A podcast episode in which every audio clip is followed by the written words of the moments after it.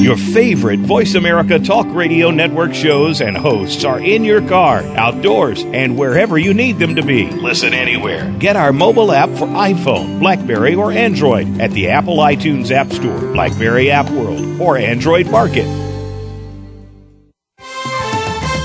The following program is being brought to you on the Voice America Variety Channel. For more information about our network and to check our additional show hosts and topics of interest, please visit VoiceAmericaVariety.com. The Voice America Talk Radio Network is the worldwide leader in live Internet talk radio. Visit VoiceAmerica.com. The views and ideas expressed on the following program are strictly those of the host or guests and do not necessarily reflect the views and ideas held by the Voice America Talk Radio Network, its staff, and management. Good night. Welcome to the Kathryn Zox Show. This informative and entertaining show will start your mornings off on the right foot. Here's your host, Kathryn Zox, your social worker with the microphone. Welcome to the Kathryn Zox Show. I'm Kathryn Zox, your social worker with a microphone. You're listening to the Kathryn Zox Show on VoiceAmericaVariety.com and World Talk Radio. You can listen to us every Wednesdays live, 10 to 11 Eastern Time, and uh, we archive the show at the end of the day, so uh, then you can download it on an MP3 or iTunes, and you're good to go for the rest of the year. I have two guests coming up this morning, both authors. Uh, my first guest is here with me now. She's Lisa McCourt, author of Juicy Joy, Seven Simple Steps into Your Glorious Gusty Self. And who doesn't want to be their glorious gusty self? I know I do. Uh, but specifically, she's going to tell us about the one rare flavor of love that transforms everything. So if you want to find out what that one rare rare, rare flavor of love which transforms everything. You'll have to listen to the show. Um, and we'll be talking to her in a few minutes. Uh, my second guest is Diane Ackerman. Maybe you knew Diane. She, uh, Diane Ackerman, she's an author uh, who wrote um, The Zookeeper's Wife, which was on the best New York Times best-selling list for many, many weeks. I read that uh, uh, several years ago, but her new book is 100 Names for Love. 100 Names for Love. This is a memoir. This is a personal story about grief and loss and the way it used to be. So uh, stay tuned, and, and we'll be talking to uh, Diane in the second part of the show. But first, uh, we have Lisa McCourt, author of Juicy Joy, Seven Simple Steps into Your Glorious Gusty Self. Welcome to the show. Nice to have you on this morning. Thank you, Kathryn. I'm thrilled to be on with you. Good. Are you your glorious gusty self this morning? I am. I am. And I have to say, it's not every morning that I am. almost every morning. You wrote the book, so it better be almost every morning because we want to hear all your secrets about how you keep glorious and gusty. But the real thing is, you said, and I guess it was kind of you had, and I call them epiphanies. You said like a bolt of lightning. Suddenly, you've written many, many books, children's books, but now this particular book is a book for grown-ups. It's for us, and um, you you had this this kind of this moment, and I called it an epiphany um, and you say that the the love that transforms everything is really what makes us tick, and, wh- and that's what we're going to talk about this morning. Because what is it? What is the love that transforms everything? It's self love. It's love of self. And I always package it together with authenticity. And those two words, Kathryn, they've just become so vanilla. They get so glossed over like authenticity, self love. They sound so trite, so cliche. You ask people, you know, are you authentic? Do you love yourself? Yeah, everybody thinks they're authentic. Everybody loves themselves. But it really, there always are shades of gray when it comes to these two, these two particular ways of looking at yourself and your place in the world and really examining that, taking apart, you know, where in our lives we are authentic and where we may not be being so authentic and where we're loving ourselves and where we're not. When people start looking at it, it's huge and eye-opening and it literally does transform everything when you take the simple little steps to start being more of who you authentically are at your core and really learning to just love and adore who you are at your core it opens every door that you've been knocking against. Uh, Lisa, you say that it, one of the things is that a lot of people talk about that. Coaches, social workers, therapists, find your true self, find your authentic self, um, love yourself. Is your book special because it teaches us exactly how to do that? Uh, and, and it's different than, let's say, you know, as you just said, uh, all these other books or all these other professionals who espouse to help you find yourself, your true self? Well, I am a huge self-dev junkie. I have been just loving this industry my whole life. I read my first Wayne Dyer book at 14. I've been hooked ever since. So I certainly would not knock anyone else who is teaching you to be authentic and love yourself. But what I found is that in my journey in doing this, I was gathering up all these tools, all these really valuable insights and information and, and techniques, and I was only applying them to this persona that I had created that I was calling me.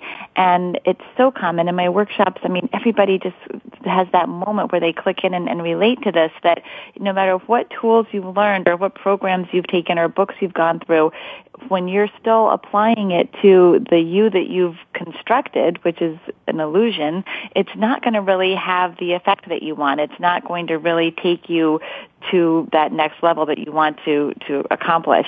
So what I've really done with Juicy Joy is just like a, a, golden nugget distillation of the very most effective practices that I've gathered along the way, the the one little tweak that would make the most difference and put them into these seven steps so that it, it does work chronologically. You do the first one and then it builds upon itself and it just takes you to that, that next level of authenticity in a kind of streamlined, efficient way.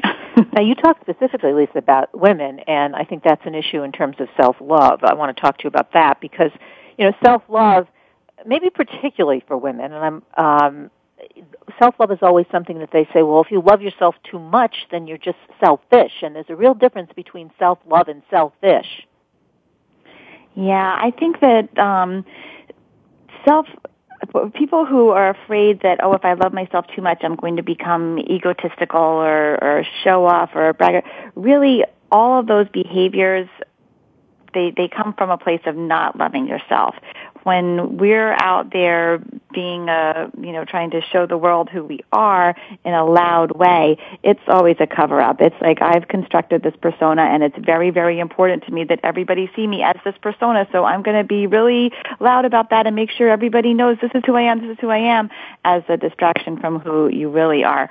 When you get to the point of true self love truly knowing and loving who you are you can't help but love everyone else. I mean we're all connected to that whole. We all have all of it in us and true self-love is not a dividing um, trait. It's, it's actually much more of a connecting trait. When you, until you really truly love yourself, you can't appreciate and love other people. So how do you do that? How do you specifically do that? In terms of, give us an example. Per, some, give yourself as an example, or someone you worked with, or I know you have your own radio show, people you talk to. Give us an example how someone can develop this self-love so that they can become the authentic person that's going to help them uh, do well in the world, i.e., connections with family, friends, you know, being, as you say, connected in a, in a positive way to, to those around them. There are seven different steps. I'm, I'm thinking about which would be the best to share with you. Getting in touch with your feelings, I think, is a, a good, really first step because we're so taught to push away the feelings that we don't like. You know, some of us who have subscribed to the law of attraction, oh my gosh, I'm having a negative thought, a negative emotion, you know, get it out of there, push it away, push it away, or I'm going to attract more negative things to me um, or just I'm feeling anger and anger isn't ladylike or anger isn't something I want to feel, so you push that away. And all of that, your emotions are you. Your emotions are the, the clearest indicator of who you are, that and your desires. So anytime you deny any emotion or deny any desire, you're denying your basic core self. So there are exercises, you know, you can do a, really simple trick is just throughout the day, every time you look at a clock, and you want to set the intention in the morning of this being at least once an hour, but for most people, excuse me, it's easiest just to, whenever you look at a clock, let that be your trigger. You want to stop and just ask yourself, what am I feeling right now? And notice the default tendency to push away negative feelings or the feelings that we don't want to look at or feel, but invite them in instead. Just invite them up, bring them up into your consciousness, ask the, the feeling what it's there to teach you, what it's telling you that you need to know because feelings and emotions that we, we feel are always some important message for us and there's you know little ways we have of, of decoding the message too that we teach in the training. And then once you've gotten clear on that feeling and you've embraced it and let it in the next step is just to say what would i like to be feeling what would be the emotion I'd most really like to have right now? And let your imagination go to that to the point that you can actually almost feel the chemical change in your body by imagining this so vividly. I want to stop you because I think that's a. I, I'm glad you brought you brought that example up because I'm thinking specifically with women. And here's an example: like you're at work and many of us. And um, you know, my kids are grown up, but there are so many women who are working at home and then working in the workplace outside of the home. And let's say they're sitting in their office, and the the, the feeling that comes up, I feel so guilty because I'm here and my kids are home with the babysitter and I'm not with them and I feel really guilty. But I'm at work, I'm supposed to be producing. I'm sitting here in my office. How do you wrestle with that? Mm, yeah, that's beautiful and such a common example. I think that you know it's okay to to first of all just say, okay, I am feeling guilty. I do feel guilty about this. I do feel bad about this. But everything that we create in our lives is always a mirror of how we're feeling about ourselves. So if we've created a situation where we're going to a job that I don't know, maybe we do enjoy it, maybe we don't. If we're feeling guilty sitting there, you know, about it, then maybe it's a job we're not enjoying so much whatever the situation is that you've created, it's always a crystal clear snapshot of how you're feeling about yourself and what you're believing about yourself and the world. So if you have a belief that I would rather be home with my child, but I have to be here at work, that belief is going to create your reality. And so it's really working with the, the facts around it and pulling it all out and doing some mapping and some graphing and seeing why you have that belief and shifting the belief because once you shift that and maybe the belief is that my child needs me at home and I'm doing a bad thing and you just have to you know get rid of that belief if you really do enjoy your job and you want to be at your job or maybe it's just that it's a survival belief about I'm not going to have the money I need to survive unless I work when I really would rather be home. Whatever they are, there's a lot of different factors in place, but getting clear on what you believe and how that's creating your reality allows you to start to shift the reality to something that you can be more comfortable with. And see, I see how that now fits into your authentic self because I think the tendency is you're sitting there feeling guilty and you push it away and you make excuses for it and you don't want to accept I think is this what you're saying? I don't want to accept that feeling, so I just kind of pretend that you know I have a great babysitter. Uh, I, whatever it is, you make right. excuses. I mean, maybe in social work we call it you know these kind of defense mechanisms pop up, but you really have to address it. You have to address it. You have to feel it, and then you have to change the belief. Is that what you're saying?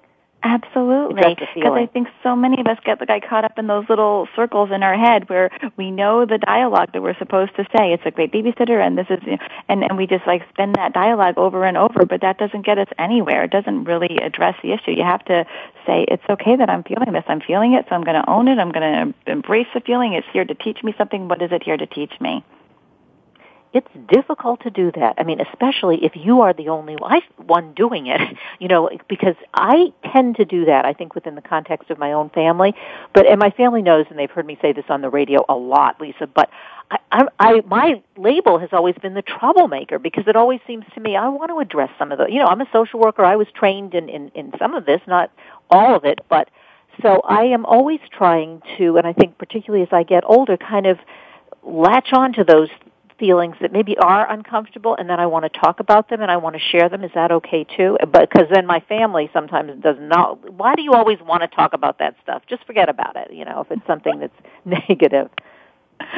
Well, yeah, I think that our society trains us not to look at it. You know, even though they have a great influence right there at home saying, yes, we should pull this up, we should look at it. There's so much influence not to look at it.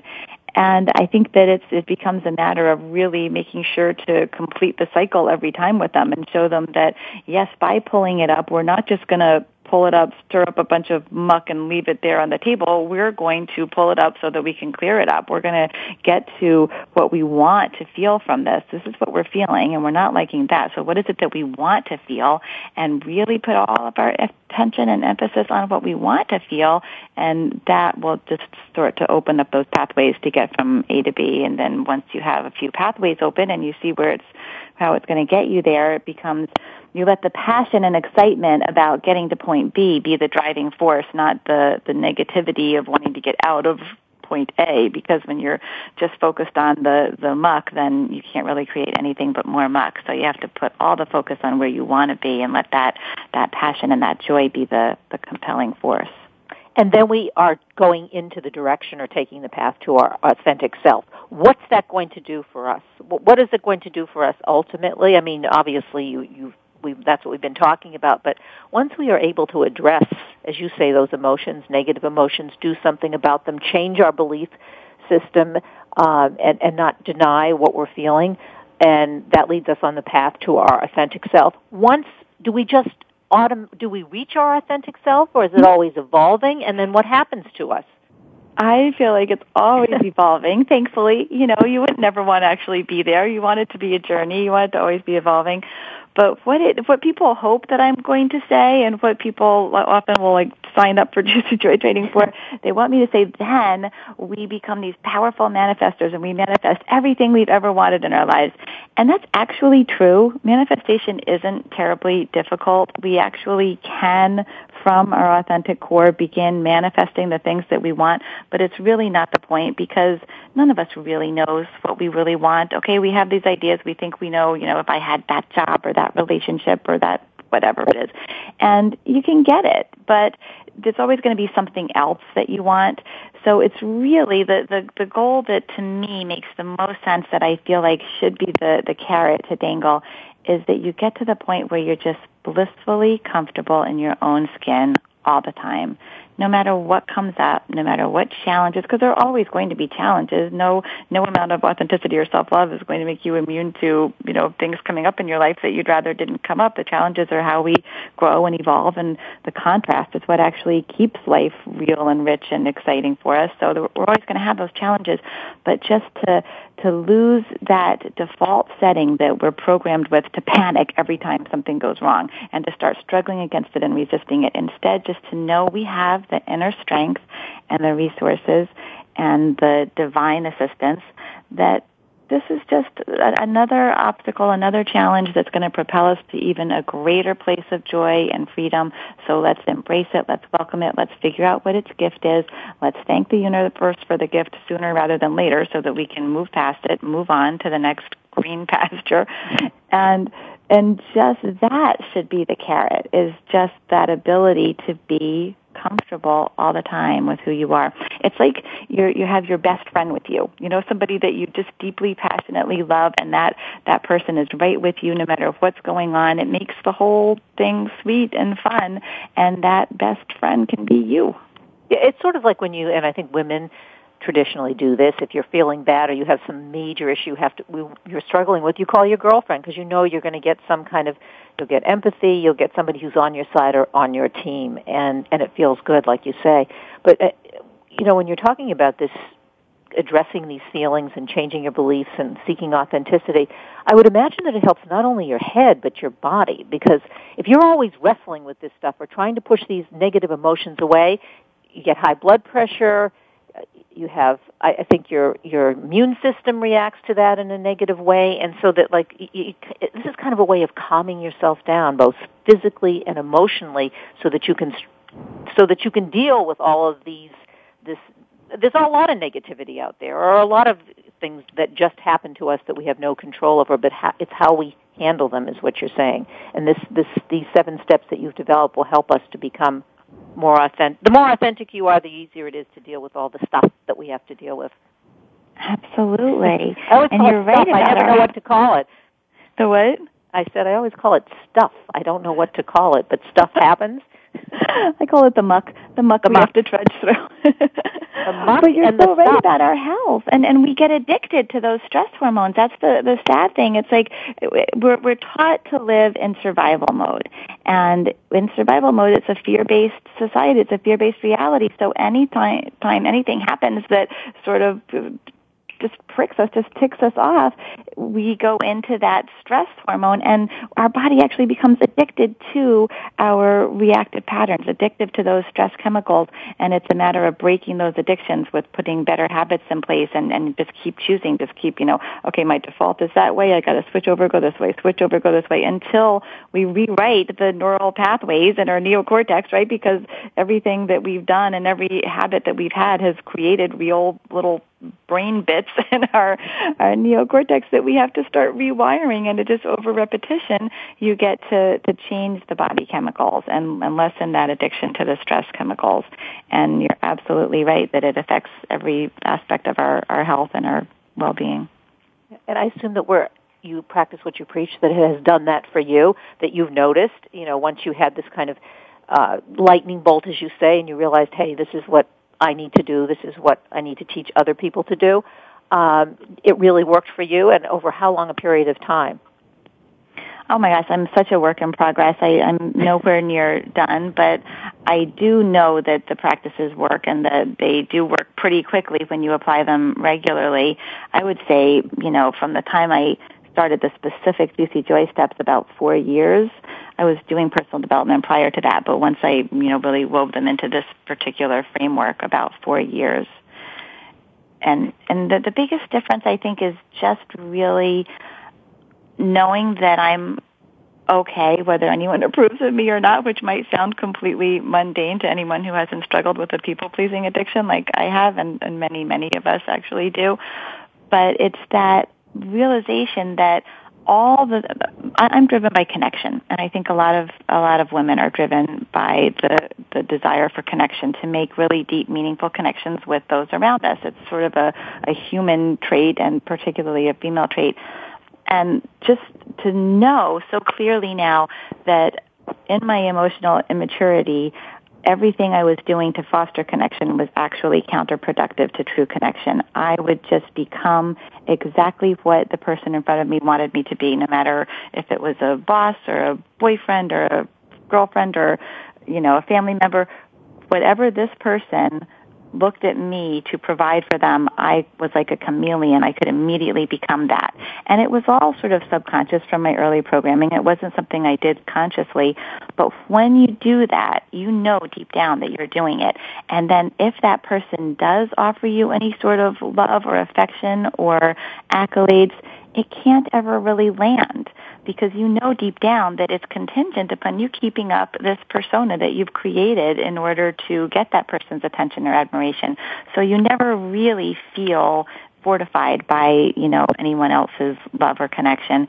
And it's only by stopping doing that, just being who you authentically are, for some people to admire and love and others to not give a rat's about, then that's when real connection can happen because you are just showing them who you really are and it invites other people to show you who they really are as well. I think that what happens is that you become, you use so much energy being a people pleaser. It takes a lot of energy. You do it at the in the moment and I know for myself also and I think it has to do a lot with our training as women uh, growing up um and then I'll go home and I'll think why did I I, I spend then more energy and more time why did I say that I mean I really didn't want to say that I wanted to say something that perhaps was more authentic and reflected my true feelings where am I going with this? It's making me uncomfortable. It's not working. I'm using a lot of energy. So it, what you say really fits in, I know, into my situation. Um, and and I do think that it is kind of gender related for some reason, not sure why, but I think it's something that women really have to take a look at. That's why they need to read your book, and I'm going to mention the book again, uh, Juicy Joy. Seven simple steps into your glorious, gusty self, and it's Lisa McCourt we're talking to right now. Lisa, where can we? Uh, you just mentioned, or you mentioned earlier in the show, that you do uh, workshops around the country. Uh, you know, and obviously you've written lots of books, children's books, this book. Um, tell us how we can connect connections are important, how we can connect with you um, online, and uh, also perhaps, I guess, in person where you do your workshops. Oh, great. Thank you. Yes, juicyjoy.com. Juicyjoy.com. You can buy the book from there, and I have a lot of partners in the industry who are, you know, giving all kinds of gifts and, and giveaways when you buy the book from juicyjoy.com. So you'll see a whole page of that, and also you can join Club Real from from that page from juicyjoy.com Club Real is my most um, the, the the program I'm putting the most energy into right now is an online community, and it's for people who are reading the book or just people who are curious about authenticity and self love, and even if they're not reading the book. And we do weekly calls, and we have guest gurus on who come and give us like just fabulous information and resources, and it's just really uh, not so much a program because I find that people are just so busy and stressed right now that the, the programs that I used to teach, I used to give a lot of homework and it was very time consuming and I, I feel like I want to give the world a little bit of a break and it's really a, a go at your own pace resource that's there. There are tons of downloads. There are like two dozen um, juicy feels or what I call my guided meditations, but you can put them on your iPhone or your portable device and do them anywhere, anytime. And they have subliminal self-love messages embedded by Eldon Taylor, who's just the king of cutting-edge subliminal technology, and he put these self-love messages on there for me. So How does that work? So How does subliminal? I only know subliminal from the movies when you go in and they say they have subliminal advertising for all the you know soft drinks and stuff that's bad for you. I know it's weird. A lot of people do have a, a sort of a weirdy connotation to that word, but um, Eldon Taylor, you should look him up. He's amazing. He's done all kinds of you know university studies have been done on his work, and they use his audios in prison systems actually for rehabilitation. But it's just like nature sounds that if you listen really, really carefully, you can hear very faintly these, you know, I love myself, I am, you know, whatever they are, but just very empowering self-love messages that, like my voice, uh, telling what the, the meditation is, the guided meditation, you hear clearly and articulately, and you can follow the meditation I'm taking you on, but there's also these, like, self-love uh, messages embedded into the soundtrack that go to work on your subconscious programming so that your conscious mind's going on one journey and your subconscious is getting a boost too. And they really do just make you feel amazing. I mean, people report that it's, and as part of that rewiring the brain chemistry, it's like we have all these messages telling us how horrible we are all day, you know, and how we don't measure up from all the advertising and just everything that we are subjected to. So it counterbalances that. It, it gives your, your brain a nice wash of, of feel good chemicals and, and loving yourself chemicals. Yeah, we need that, and especially you're doing this on the net, which I find amazing because it's true. I mean, I uh, the the net makes me, although it gives me a lot of information, obviously, but then it makes me feel nervous about like I'm not doing this, I'm not working hard enough, I haven't made enough money, I'm not pretty enough. I look at all this stuff that everybody else is doing. Here, the stuff comes yeah. up again, and I am so nervous and anxious. I want to turn the thing off, but right. this is the counterbalance to that. Club Real, Club Real, is that what it is? Club Real, yeah, but you find it at juicyjoy.com. Juicyjoy.com. And uh, what a pleasure to talk to you today. This is like really interesting. Um, I have we given enough information in terms of where people can uh, turn to if they want to. Well, they can buy the book online, bookstores everywhere, and uh, you can go to Club Real. And just you know, you who was it you just mentioned again? Who does this subliminal advertising? What's his name? Because that's I find that people might want to uh, find out yeah. more about Eldon Taylor. Eldon Taylor, right? His um, InnerTalk technology is the patented system that um, that he uses, well, that's, that he invented, InnerTalk technology, and it's been a lot of double-blind university studies to show how over time, listening to these CDs, and you can buy his CDs without, you know, my Juicy Feels on it at InnerTalk, and they have them for everything, for stopping smoking and losing weight and sleeping better and anxiety, and you just, and they have, have music soundtracks behind some of them and nature sounds behind some of them, and and they just sort of start to reprogram your brain wiring. Fantastic. Great having you on the show today. I, uh, I'm going to be, I will begin, you know, as I have, have having read your book, but uh, continuing to always tune into my authentic self because I do think that's really, it is key, especially today and especially for us women. So Juicy Joy, Seven Simple Steps into Your Glorious Gusty Self, Lisa McCourt. Have a great day. Thanks. Thank you, Kathryn. Thanks for being such a good resource. Thank you. Uh, we have a uh, second guest coming up in the second half hour, Diane Ackerman. Diane's new book is is called 100 Names for Love. This is a memoir. This is a very personal story because uh, many of you, I am sure, have read her book, The Zookeeper's Wife, uh, which, I, as I said before in the early part of the show, I had I've read uh, several years ago. Uh, and she's also the best-selling author of A Natural History of the Senses. So uh, she and lives in uh, upstate New York, in Ithaca, New York. Uh, don't go away. We'll be back in a minute with Diane Ackerman. I'm Kathryn Zox. I'm your social worker with a microphone, and you are listening to the Kathryn Zox Show on VoiceAmericaVariety.com and World Talk Radio. We'll be back in a minute.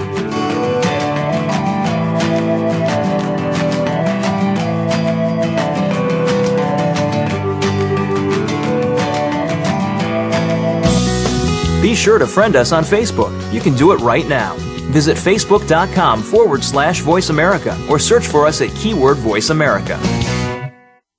Do you need directions to solid financial future? If so, the Money Answer Show with Jordan Goodman will provide you with a roadmap to making smart money decisions in every area of your personal finances. Join Jordan every Monday at 12 p.m. Pacific Standard Time, 3 p.m. Eastern for the Money Answer Show on the Voice America Business Channel. Learn how and where to get the best deals on mortgages, cars, and insurance. Find out the best ways to save for college and retirement. Get out of debt, improve your credit rating, and save on your taxes. The Money Answer Show with Jordan Goodman will provide you with great tips on investment opportunities in real estate, stocks, annuities, and other investment vehicles. That's the Money Answer Show with Jordan Goodman on the Voice America Business Channel every Monday at 12 p.m. Pacific Standard Time. If you're a golf enthusiast and looking for some great golf properties in the desert southwest, you'll want to make the Golf Realty Network your weekly stop. Hosted by Jane and Al Anderson, the Golf Realty Network is all about living where you play on the golf side. You'll hear from the course pros and vendors, while the real estate side will bring you the top agents and brokers who know how to market or find your golf community home. Tune in to the Golf Realty Network, Wednesdays at 8 a.m. Pacific, 11 a.m. Eastern on Voice America Variety, and rebroadcast weekly on Voice America Sports. Stimulating talk It gets those synapses in the brain firing really fast. all the time. The number one internet talk station where your opinion counts. VoiceAmerica.com. You're listening to The Kathryn Zox Show. If you would like to join our conversation this morning, call now. The toll free number is 866 472 5788. That number again is 866 472 5788. We're back. I'm Kathryn Zox, your social worker with a microphone. You're listening to the Kathryn Zox Show on VoiceAmericaVariety.com and World Talk Radio. You can listen to us live every Wednesdays uh, from 10 to 11 Eastern Time, and then at the end of the day, we archive the show, and you can uh, download it on your MP3 or iTunes or however you want to do it. My second guest today is Diane Ackerman. Diane Ackerman is author of 100 Names for Love.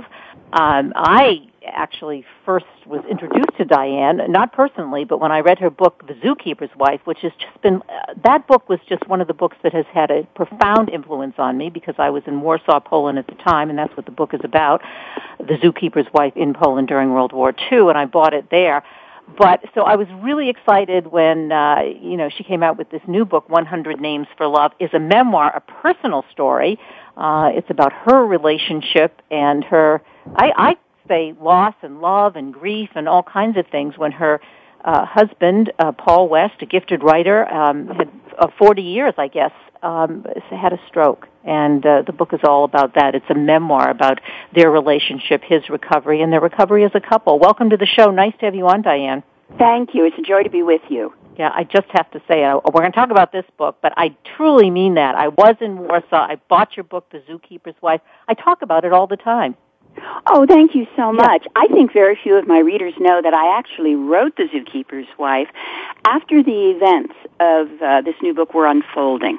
It really was my sanctuary in in many ways. And in retrospect, I don't think it was a coincidence that I would be attracted to a woman who was a much better caregiver than I could ever hope to be. Yeah.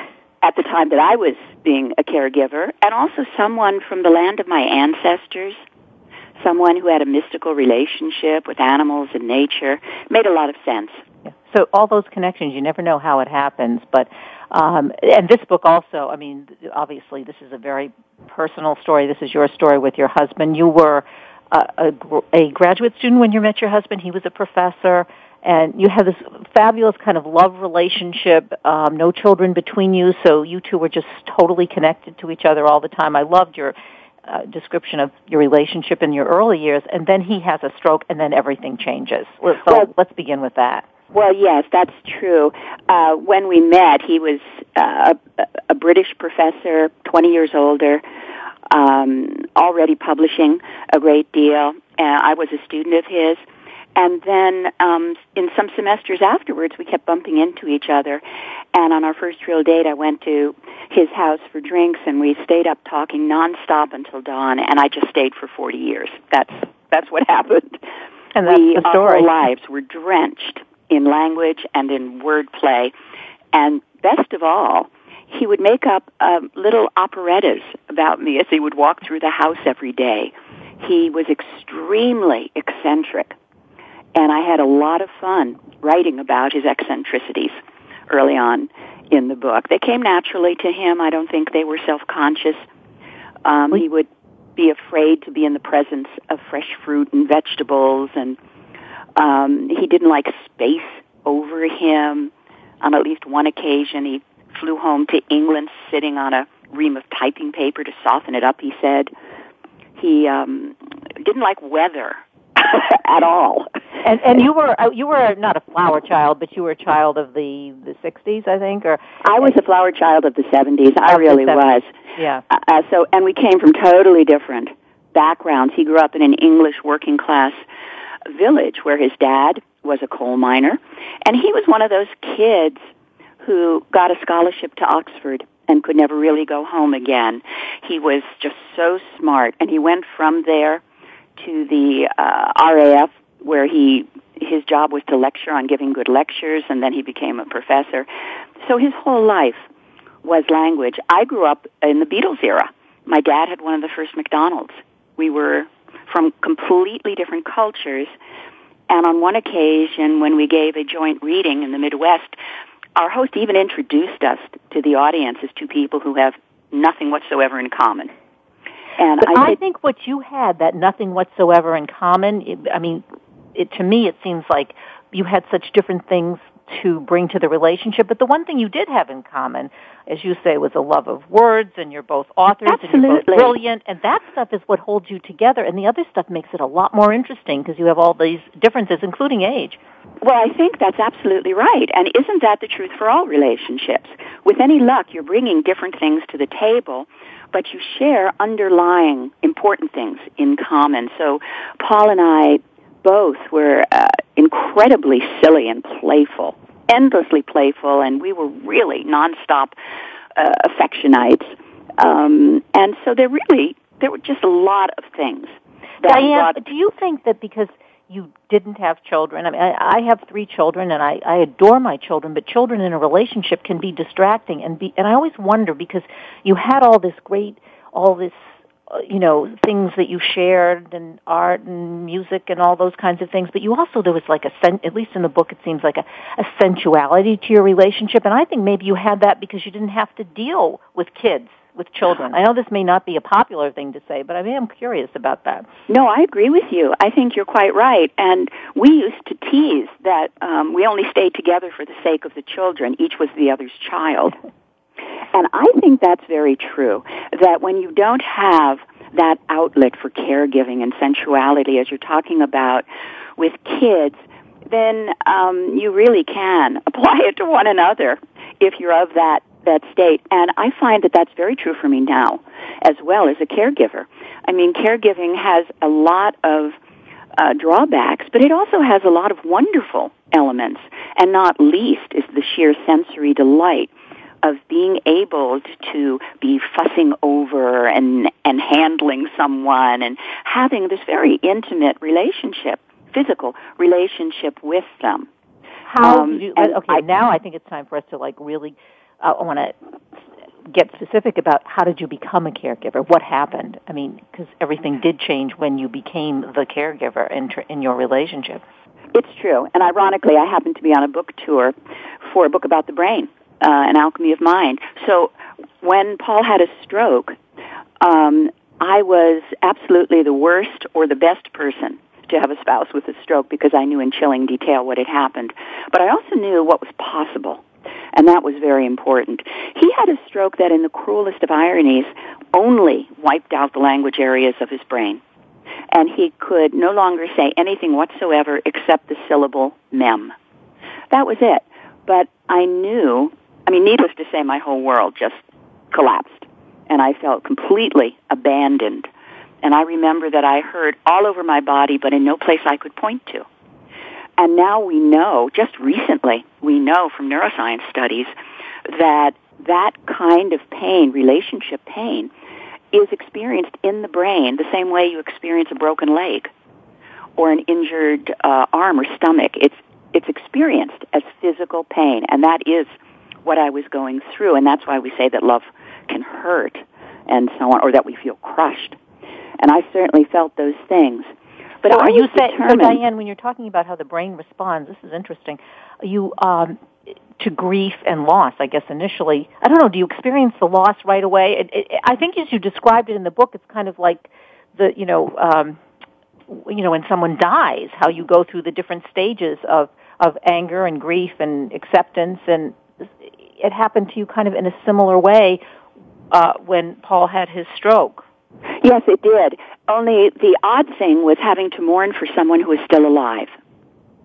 That was quite new. I didn't know how to do that. It took a while, and when we left the hospital, you know, people just the the doctors and the nurses and everyone, they just said goodbye and good luck. No one gave any advice on what to do or what's normal to feel or what you might try, anything like that, or let alone how to reestablish uh, your loving relationship when you've had a crisis in the relationship. And I don't even think it needs to be illness, although I suppose the book is about love in the time of illness, but really it's any big crisis. And I, one thing I knew was that um, the brain has an enormous capacity for healing, but it requires ingenuity and it requires repetition. And uh, I just took over his speech therapy at a certain point because of uh, different things that weren't working and started making up my own. And I immediately started thinking, how on earth can I restore the everydayness of things in our relationship? so we you, so, I want to get back to the hospital because as a social worker, and and uh, I'm really curious. There was because it's so important. I mean, you're talking about your husband had a stroke. The nursing staff and the doctors say goodbye. You know, and they do tend goodbye and good luck. We fixed. You know, we did as much as we can for you physically, so we have nothing else to do. There wasn't anybody there, a social worker, anybody part of a team that helped you to at least direct you to resources or to maybe say, I you know, empathize with what you were going through? Nothing? No. And his prognosis was grim, that he would never speak again. We just don't know much about what is possible. Now, in the meantime, I've traveled around the country. I've met some social workers and speech language people who are very progressive and uh, really are up on things. And thank God for that. But it just happened that in 2004, here in my little town, uh, that just didn't happen. And it was up to me to figure out what I could do. And I think most people in that situation would say, well, even though he can walk and get around fine, I can't cope with him. So best to have him, and I'm scared, uh, best to have him in a nursing home. But of course that would be the worst thing, uh, when he didn't need to be there yet. Because the brain needs to be stimulated constantly to get it to repair itself and you knew that. Well, you see, you had had the experience. I mean, you were at least, uh, I guess, intellectually, you knew all of this, um, but emotionally, I want to get into the emotions because I keep thinking, and there are so many caregivers today who are faced with different kinds of problems, but physical problems, whether it's Alzheimer's or uh, a lot of, you know, the aging population, and, and are really have to deal with this issue of caregiving and are feel so isolated and alone and as you said terrified but don't have the same kinds of resources perhaps or even a good, that you had as an individual but also in terms of your relationship because you're coming from a good marriage you know somebody that you adored you adored each other and um, maybe it's worse i don't know oh but, but i but i do need to say that it wasn't always fun and games. I mean we also fought at times and you can trust a writer to come up with really brutal and unusual uh, attack phrases yeah. and stuff. You know, and also Paul was an alcoholic for many years. Yeah. And um, but I think that living with anyone for many years really takes skill, as you know. And if you're going to keep peace in the household, then couples learn to adapt to one another. Uh, uh, one hopes in positive ways. In our case, laughter and humor really helped to put things in perspective, and we played. That helped a lot uh, with the relationship. but um, there's, I think, if you stay together for any length of time, ultimately it's not one relationship; it's several. You just say that several happen. marriages in one. I don't you think?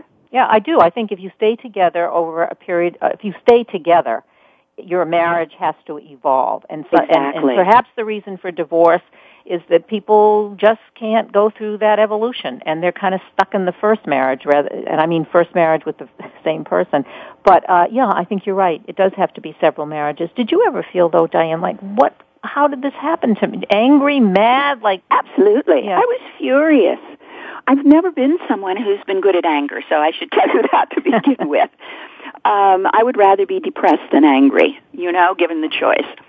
But I was angry and but I knew it wasn't his fault. There's a huge difference be- between knowing that somebody is doing something that is hurting you out of bad character, or doing it accidentally because it's not his fault. Something happened to him, and that really changes things.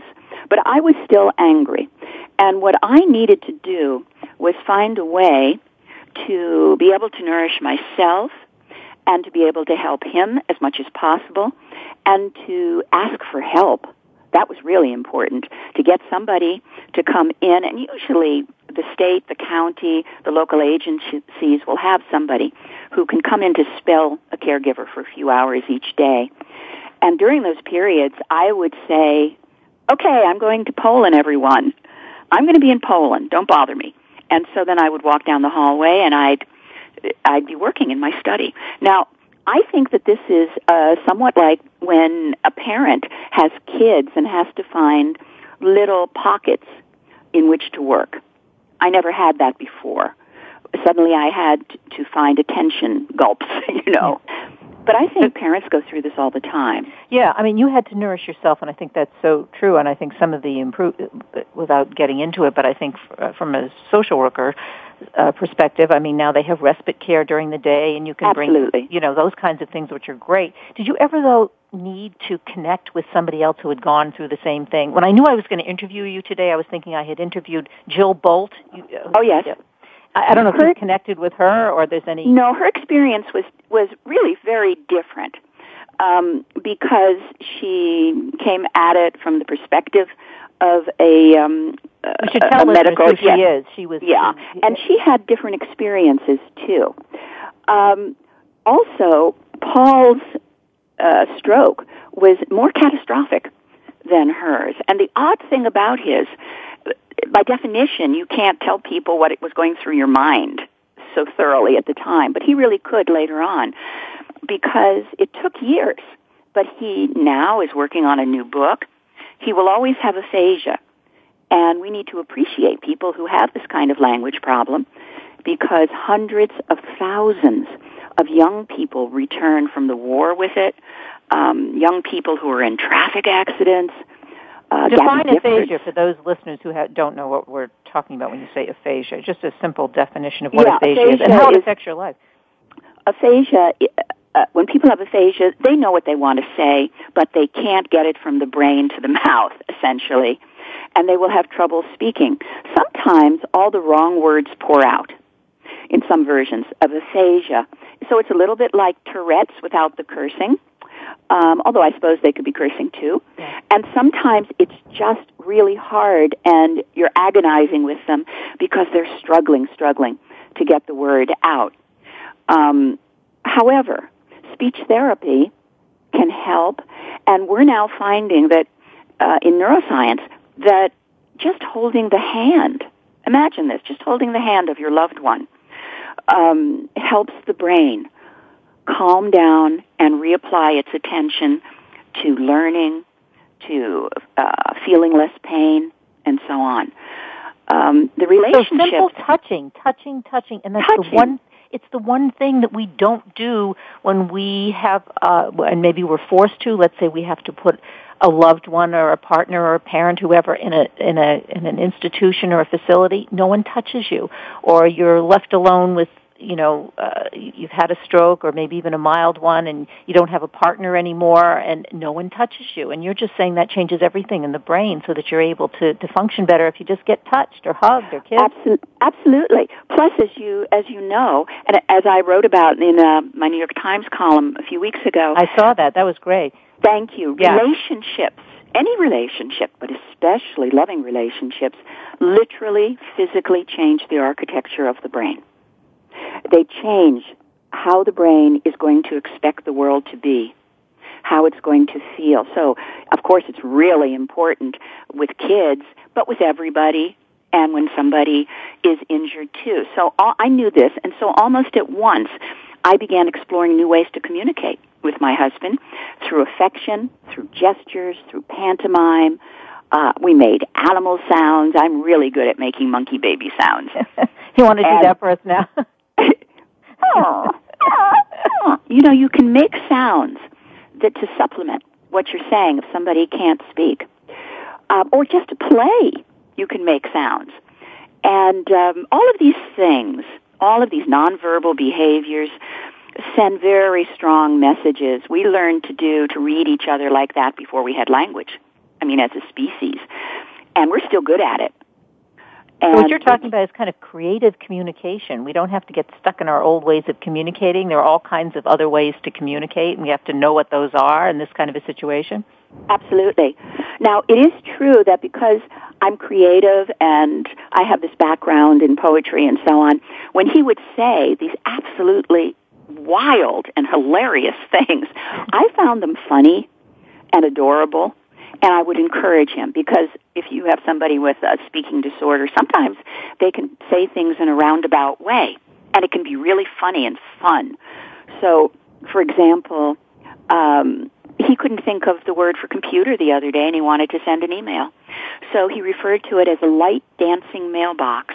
I love that. Yeah. I'd have to work really hard for that phrase, you know? That's a very creative phrase, yes uh, and very often this happens. Or one day I said, "Why am I so tired today?" And he said, um, "Maybe your mental encyclopedia has been requisitioned by a higher force." I said, "Sure, that'll be it." He meant, but, you, you know, you're you you're tired from working with me. Of course, uh, when I hear you say that, and and uh, he that sounds like a professor who graduated from Oxford to right. me. yeah. Yeah. Well, one thing I discovered about Paul, and I think this applies to people across the board, is um, although you don't read this in textbooks and doctors don't tell you this, is that even though the words that we learn as kids, like mother, milk, sky, and so on, probably are processed in the key language areas of the brain, seems to be that the words we learn in our specialties, maybe in our careers, or maybe in our hobbies, that those get processed because you learn them later on. They get processed elsewhere, uh, like a second language or something. And I found that Paul didn't have access to the small words, but he remembered all the big words. And that's how I used, I used that as an inroad.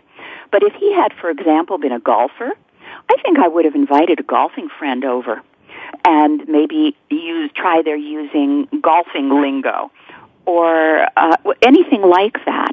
I think you've got to be creative and try as many ways as possible to connect. You probably won't connect in exactly the same ways as before, but we're having, um, if anything, a closer relationship now than we ever had.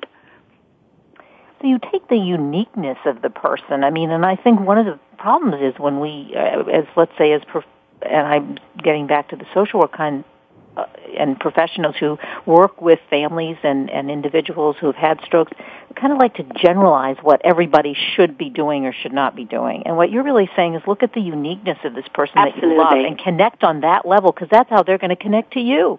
Yes, and because every brain is different, and every life experience is different, and every relationship is different, and everyone is unique and uh, it's appreciating the uniqueness of the person and remembering that the person inside the head hasn't changed. That's the same person. They're just in a different tra- trajectory of their life, and it may be harder to communicate. Um, everybody has someone in their family who's had a stroke or something like that. Usually, it's kids who don't know how to talk to their grandparent or, you know, but this happens. And um, it's remembering that there is the same person in there who really wants to connect with you. And thinking, can I find a fun, playful, loving, affectionate way to do this? And the answer is almost certainly yes. Yes. And, and that brings us to probably to the last question because we have a couple more minutes left. But at the end of your book, you talk about um, some your lessons learned, and one of the lessons at the very end is living more in the present. I mean, we talk about that when we're not sick, when we're not ill, but you specifically related to living more in the present and and, you know after uh, Paul's stroke. Well, you know, this is something that I actually give talks on. This is something I've uh, really always felt. Um, the, we don't the past is gone. We don't know what's going to happen in, in the future. Our lives really are taking place in the present. And you can't enchant the world, but you can enchant yourself in these present moments. This was always true for me, and it gave me great solace. But it was not true for Paul. It became true after his stroke. And he is, he's much happier now than I've ever known him to be because he lives more in the present. And we just unfold each day as a, a star-spangled miracle that we're here at all. And um, we enjoy it on that level. And I really think that that is the secret to happiness in general. Well, uh, you two to me are an amazing couple. I mean, all of these, what, 40 plus years being together and going through, as you say, different marriages. I, I really like that term, but um, I want to tell uh, everybody, listeners, that you can. It's Diane Ackerman that uh, we've been talking to this morning, and her new book is 100 Names for Love, a memoir. Fantastic book, online, bookstores everywhere, and we can go. Uh, you have a website, Diane, right? I do, and it's just www.dianeackerman.com. Good. And we left anything else? Do we need to give yeah. I, I don't think so. I just want to say what a what a pleasure it is talking with you. It was a pleasure talking to you, and I know you're in Ithaca, New York. You're not too far away. I'm in Albany right now. Nope, not too far, far away at all. Yeah. Thanks so much, and uh, we'll have to get you back on the show again. I have I have a lot more questions, but anyway, have a great day. And uh, 100 Names for Love, a memoir, Diane Ackerman. Bye for now. Bye bye. I'm Kathryn Zox. I'm your social worker with a microphone, and you are listening to Voice America a World Talk Radio, voiceamerica.com, and you can listen to us every Wednesdays live from 10 to 11, but you can also download the show at the end of the day because we put it up on the website and archive it. You can go to voiceamerica.com, The Kathryn Zox Show. Uh, have a, a great uh, week. Uh, hope you enjoyed the show, and we'll see you next Wednesday. We hope you have enjoyed today's episode of The Kathryn Zox Show. You can listen live every Thursday morning at 7 a.m. Pacific Time on the Voice America channel. Want to know more about Kathryn? Visit her website at www.kathrynzox.com. Be sure to join us next week for more interviews and great conversations with Kathryn Zox.